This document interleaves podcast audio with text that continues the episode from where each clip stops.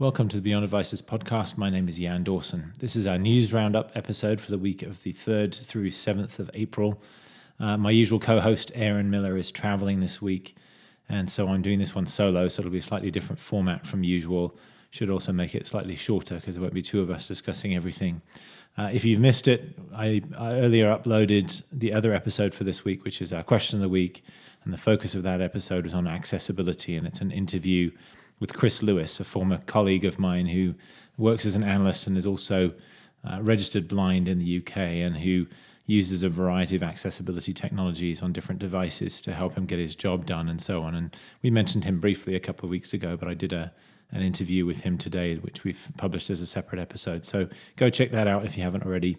But this will be the news roundup episode, and we're going to be covering four pieces of news this week. One is really two separate pieces of news around Apple. First of which is partner Imagination Technologies announced that Apple has said it's working on its own GPU technology and the impact of that. Uh, and then, secondly, Apple's announcements around Pro Macs and its roadmap there. Second big news item is Comcast announcement of its Xfinity mobile service, uh, long awaited move into the mobile space by Comcast. Thirdly, is the introduction, or at least testing by Facebook, of the Rocket tab in the Facebook app, for want of a better word, which surfaces content not shared by friends, but which Facebook thinks users might be interested in. And then, fourthly, Samsung's announcement of its preliminary results or forecast of results for Q1. So, those will be the news topics that we'll cover. Uh, well, let's start with the Apple news. And as I say, there are two separate items here, but it's worth covering them together. Firstly, Imagination Technologies, which makes the GPU, the graphic processing unit for iPhones, uh, announced earlier this week that Apple had notified it of its intent to build its own chips in this area and that it would no longer need to rely on Imagination's technology. And the timeline was a bit vague here, but it was basically a year and a half to two years away, suggesting that we are talking about the 2018 iPhones in the fall. Um, the second piece of news, as I said, was Apple announcing via a roundtable with a handful of reporters who cover Apple that it is working on new Mac Pros and new iMacs for the professional user community and providing something of a timeline around those. Just to take the GPU news first, um, this is really an unusual. Both of these news items actually involve Apple doing something unusual. In other words, talking about its future plans. In the first case, it's done it via Imagination, which it must have known would have to release that information to its investors as a public company. In the second case, Apple spoke directly to reporters. But in both these cases, Apple has tipped its hand in terms of things that aren't coming for a year to two years from now. Uh, so that's really what ties these two things together.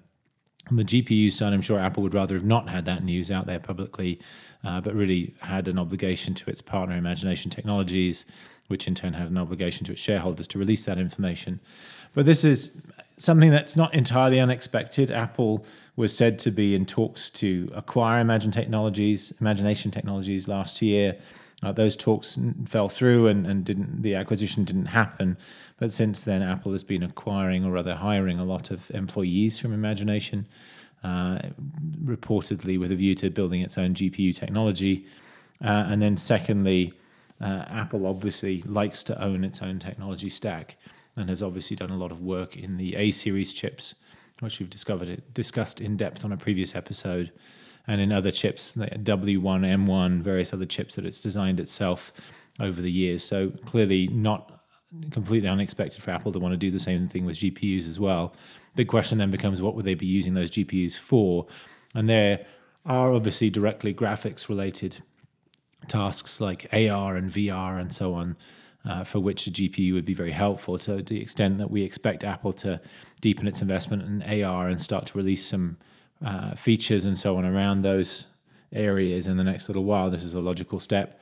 But GPUs have also been used by a lot of companies for machine learning and AI. They happen to be very well suited to that sort of very intensive processing that's required there. And to the extent that Apple likes to do a lot of the AI machine learning work on devices rather than uh, in the cloud for privacy reasons, among others, uh, it would make sense that it would want more powerful GPUs and more control over the GPUs. It's worth noting that Apple has long customized uh, the imagination technology that it buys in, so it's not u- simply using off the shelf chips today. Uh, so it's already done a lot of customization work uh, and will likely just deepen its expertise in this area. Uh, Imagination in its statement sort of made a thinly veiled threat that if Apple was to suddenly produce something that looked a lot like the Imagination Technologies chips, that it would obviously be an infringement of copyright and would need to acquire or infringement of their patents on that technology would need to acquire the, the relevant licenses. And so, what remains to be seen is exactly how Apple will manage the IP side of this transition into making its own chips doesn't presumably own a lot of its own IP around GPUs. It's possible that some of its ARM licenses cover this area to some extent, uh, but it is possible to have to go back to Imagination Technologies and at least pay for some patents. So we'll see how that all pans out. The other bit of news, and really this is the bigger bit of news, um, simply because it's an area where there's been a lot of discussion, is, is this Mac news from Apple. And specifically, Apple had been expected to introduce new Macs in the first half of this year. Uh, when March went by without a major event, and then Apple announced a new iPad and various other things in press releases, it became clear that we weren't going to get new Macs in the first half of the year. Some people were then thinking about potentially WWDC or a fall event or whatever. Um, but it turns out Apple isn't ready to produce new Mac Pros. And the big reason is that they essentially boxed themselves into a corner with the earlier Mac Pro. And that's something we've kind of suggested on earlier episodes of the podcast that Apple had this new design which was innovative and so on at the time, but which basically made it impossible for users to upgrade those devices and also made it very difficult for Apple to radically change what the computers are capable of without a big change in the form factor. And so that's what I mean. And, and they've confessed this much as well that they sort of box themselves into a corner. There are also some detailed technological reasons why the design doesn't really work from a thermal perspective with regard to GPUs specifically. Interesting, a second reference to GPUs here. We're talking now about Macs, obviously, but GPUs are an increasingly important part of every part of Apple's product line, essentially. And uh, the previous trash can design with the Mac Pro really doesn't work very well with the way that uh, GPUs are being deployed today and the way they're being used for heavy uh, duty tasks and so on. So that was another issue. But it seems that Apple's come to that conclusion only fairly recently, and it's not clear whether it was planning to abandon the Mac Pro entirely or, or which way it was planning to go. But it's now clear that it is planning to completely revamp the Mac Pro, which is going to take some time and means that we're not going to see a new Mac Pro this year. On the one hand, that'll be disappointing for anybody who wanted to buy a new Mac Pro with better capabilities this year. On the other hand, at least Apple has now come out and said they're working on it. They're going to address the issues that people have raised and there will be something probably next year, although they weren't specific about that. In the meantime, the iMac is getting a, a, big upgrade for the pro community later this year. And I've mentioned this before too on the podcast, but I have several family members who work in video editing, all of whom use iMacs rather than Mac Pros at the moment. They're quite powerful at the high end with a 5K built in display, uh, they're also very good for 4K video editing and so on as well. And so that is what a lot of people are using. And Apple, it sounds like, plans to beef up that capability as well later this year, which means the Mac Pro, which is already a really niche product, it's probably sing- low single digits of the total Mac uh, sales in terms of unit shipments, uh, is going to become even more so. I think the iMac will take over more and more of the tasks that the Mac Pro has historically done, and, and the new Mac Pro will be limited to a very small number of developers and uh, creatives and so on who really need that extra power. So be interesting to see that happen. But really, the most interesting thing is just Apple coming out and saying we made a mistake here, uh, and finally recognizing that there's a lot of backlash at the moment, a lot of criticism of Apple at the moment about some of these issues, and that it needs to address those. I won't go into detail here about this whole thing, but uh, the Tech Narratives weekly narrative video this week will be on the, the, Apple is doomed narrative and how that changes as Apple comes out and makes this announcement. Does it make it better? Does it make it worse? Um, so we'll talk about that uh, in that video, which will be up later today as well. Uh, but in essence, I think it's a good thing from Apple. I think it, they've done the right thing here, communicating in this way, perhaps diffusing some of the criticisms, giving people a bit more clarity about the roadmap, it won't be exactly the news that a lot of people wanted to hear. Uh, and they are uh, reducing the prices on some configurations of Mac Pros to kind of make up for some of this in the short term.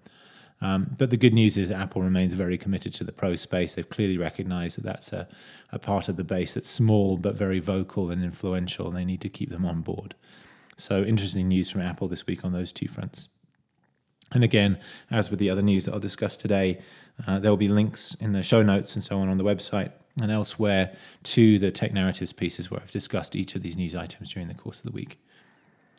Secondly, then Comcast announced Xfinity Mobile, its mobile service that's been in the works for a long time now. Uh, this is a mobile virtual network operator. In other words, Comcast doesn't own a mobile network. It will be using the Verizon network, which it has a deal to use as part of an agreement the company signed several years ago, under which they were going to do some uh, bundling and co marketing of certain services. Um, this is the outcome of that, and Comcast is now launching itself as a mobile operator off the back of Verizon's network. Uh, the key features here pricing is interesting. It's, it's a combination of unlimited and per gigabyte pricing. Um, there are actually two pricing tiers for unlimited, with a very aggressive pricing tier for the top quarter or so of Comcast's TV user base. So those customers that spend the most money already with Comcast will actually get a better deal, $45 a month per line for unlimited data. Whereas other customers will get $65 a month, so $20 more per month, which is still relatively competitive with other operators out there, but not as aggressive as that $45 price point. Uh, for a lot of users, though, the per gigabyte option will be more attractive because if you use five gigabytes or less, which about 70% of us do, uh, then you can uh, buy the per gigabyte rate at $12 per gigabyte per month. And so if you use three, for example, you pay $36. If you use five gigabytes, you'd pay $60 a month, both of which would be cheaper than that $65 unlimited that most people are going to be able to get. Importantly, uh, the service is only going to be sold to people who are already Comcast broadband customers. So if you don't live in a Comcast service area, or if you do but you're a Verizon or AT&T or CenturyLink customer for broadband, uh, then you won't be eligible to buy these services even when they become available in the next uh, few weeks and months. So that's worth noting. One thing that Comcast had sort of talked about a lot ahead of time and also talked about during its event was Wi Fi. Uh, Comcast has 16 million Wi Fi hotspots. It's the largest Wi Fi hotspot provider in the US. But it's really important to break down that 16 million number. And we finally got some clarity about this on the uh, announcement call. Uh, 15 million of those are basically in people's homes. So, where Comcast has a router in your home to provide you with your home broadband, they also put a Wi Fi hotspot uh, that that's on the has the SSID Xfinity Wi-Fi, which any other Comcast customer can tap into. Uh, so 15 million of those 16 million are those types of residential hotspots, and those obviously don't do you much good uh, when you're out and about, when you're on the train, on the bus, traveling into town, uh, commuting to work, uh, on the weekends, going shopping or anything like that. Those are really useless unless you're in your own home or somebody else's home. Uh, so really, we have to focus on the other one million, and of those, a lot of them are, are, located at small businesses who are Comcast customers, and then there are others that are truly sort of public hotspots. Uh, but the idea is that these uh, phones that will be sold, and will be iPhones, Samsung Galaxy S phones, and some LG phones uh, that you'll be able to use on the Comcast service, they'll be pre-configured such that they hop onto that Xfinity Wi-Fi automatically and use that for data rather than using the LTE uh, Verizon network. Uh, and that should help people use less data uh, and uh, and so on. That's the value proposition. As I say, I think it's slightly overblown. Uh, the reality is that these Wi-Fi hotspots are mostly in residential areas and not in the places where people spend time. Wi-Fi is also terrible if you're on the move because you have to keep hopping from one hotspot to the next. Comcast made the argument that Wi-Fi is much faster than LTE that simply isn't true anymore. There was a time in, in the days of 3G where uh, going into Starbucks and using the Wi Fi was a relief because you got much faster broadband through the DSL connection that was backing that Wi Fi hotspot. The reality is today, LTE can be really very fast. It can be uh, 10 megas a second, it could be 50 megas a second, depending on where you are. Wi Fi, if it's backed by DSL, which many of these still are, if it's backed by even cable modem service from Comcast, it is often going to be slower, especially because it's often heavily uh, congested and contended between lots of users. And so, this argument that Wi Fi is faster and therefore better doesn't hold as much water as perhaps it once did. The other interesting thing is that there are other services out there like Google Fi and Republic Wireless, which heavily rely on Wi Fi uh, for offloading traffic from the network. They also do that for calling. And for now, the Comcast service doesn't use Wi Fi for voice calls, it only uses it for data. Uh, so there won't be any benefit there in terms of uh, hopping off the network for voice calls, for better quality, or for anything else. But you know, all of Comcast plans are actually unlimited when it comes to voice and texting, so that's not really such a big deal from a from a cost savings perspective. Um, scale is another important thing. So. Uh, Comcast is obviously a bigger company and with many more customers than the average mobile virtual network operator. We've seen a lot of MVNOs in the past that have really struggled because they don't have distribution, they don't have a brand, they don't have uh, uh, retail network, they don't have any of that stuff. And Comcast obviously has about 25 million broadband customers, uh, 29 million overall customer relationships, including those who only take TV, for example. Uh, and so it's a massive brand, massive distribution network, both online and through a few hundred stores that they have, which they're going to be upgrading to sell these mobile services. They do tons of direct marketing to people's homes, which you'll know if you live in a Comcast area. And so they're going to have very low customer acquisition costs relative to most mobile operators. Uh, they're also only going to allow you to pay your bill through an auto billed credit card, so they won't have any of the bad debt and debt collection expenses that a lot of operators have to deal with.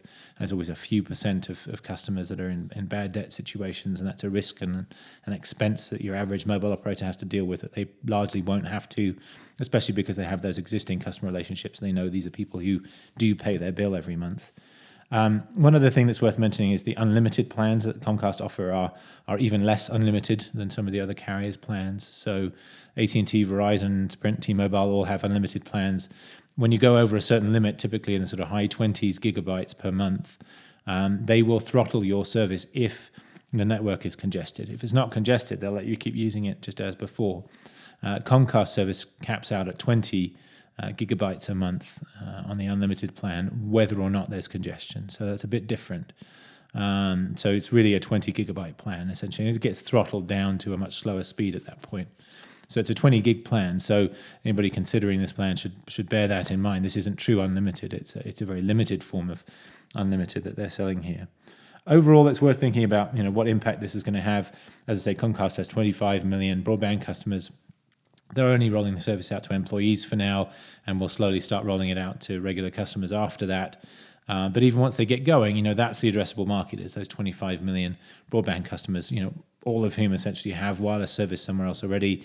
These are low churn services. You know, the big wireless services see one percent churn a month.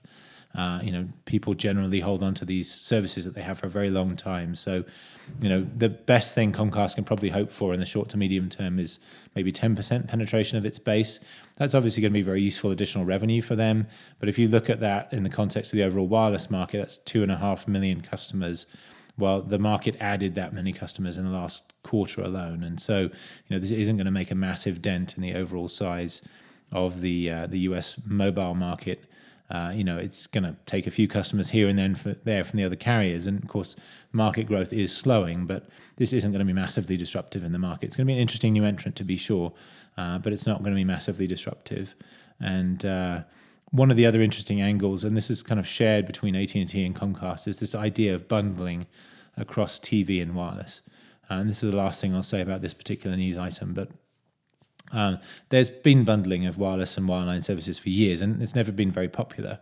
Uh, but what these companies are doing now is targeting those bundles at the most attractive customers. So Verizon, sorry, excuse me, AT and T is doing a lot of bundling between its unlimited wireless service that they reintroduced recently and DirecTV service, because customers that take both of those are spending hundreds of dollars a month. And when people bundle, they tend to have lower churn as well.